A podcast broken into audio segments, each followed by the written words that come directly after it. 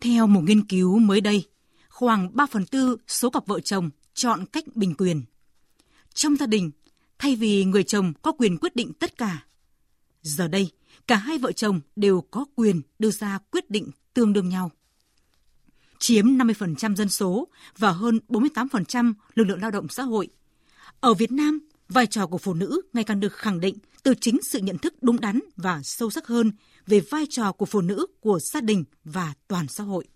Những quan niệm truyền thống về người phụ nữ là cái bóng sau lưng chồng, chỉ lo chuyện con cái bếp núc đã dần dần thay đổi.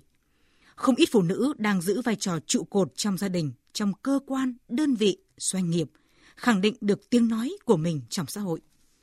Thành công của người phụ nữ Việt Nam trong xã hội hiện đại là kết quả của nhiều yếu tố như sự nỗ lực vươn lên của chính bản thân mỗi người, sự quan tâm chia sẻ ở gia đình, được chủ động về thời gian, được tạo cơ hội để làm việc, thăng tiến ở các cơ quan, đơn vị, doanh nghiệp nơi họ đang làm việc. Sự phát triển của công nghệ và khoa học kỹ thuật cũng giúp công việc của phụ nữ trở nên nhẹ nhàng hơn. Nhưng đôi vai của người phụ nữ Việt, nhất là phụ nữ ở vùng nông thôn, vùng sâu, vùng xa, vẫn còn phải chịu rất nhiều gánh nặng. Để theo đuổi công việc mình yêu thích hoặc để khẳng định được vị trí của mình, nữ giới thường phải nỗ lực nhiều hơn, chịu áp lực nhiều hơn, phải hy sinh nhiều hơn nam giới. Phụ nữ phải làm nhiều việc hơn đàn ông, gánh vác 90% việc nhà. Cái cảnh đàn ông đi làm về xem tivi, lướt web, ngồi chơi. Còn đàn bà thì đầu tắt mặt tối để dọn dẹp, nấu ăn, trông con không phải là hiếm gặp. Phụ nữ ở nông thôn, ở vùng sâu, vùng xa, phụ nữ làm các công việc phổ thông còn phải chịu nhiều thiếu thốn trong chuyện học hành. Nguy cơ bị mất việc, phải sống trong môi trường ô nhiễm, nguy hiểm và bị phân biệt đối xử cao hơn. Nhưng đối với phụ nữ, điều khiến họ stress nhất không phải là gánh nặng công việc ở cơ quan và gia đình vất vả, mà là sự mệt mỏi về mặt tinh thần. Vì thế, phụ nữ rất cần được chia sẻ, lắng nghe, đồng cảm và thấu hiểu.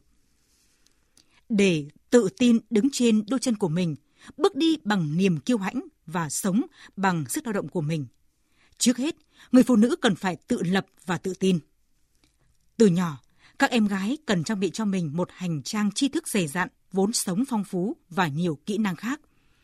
Việc tôn trọng, giúp đỡ chia sẻ với chị em gái, bạn gái, với mẹ, với phụ nữ nói chung, cần phải được giáo dục cho các trẻ em trai một cách đầy đủ từ lứa tuổi mẫu giáo.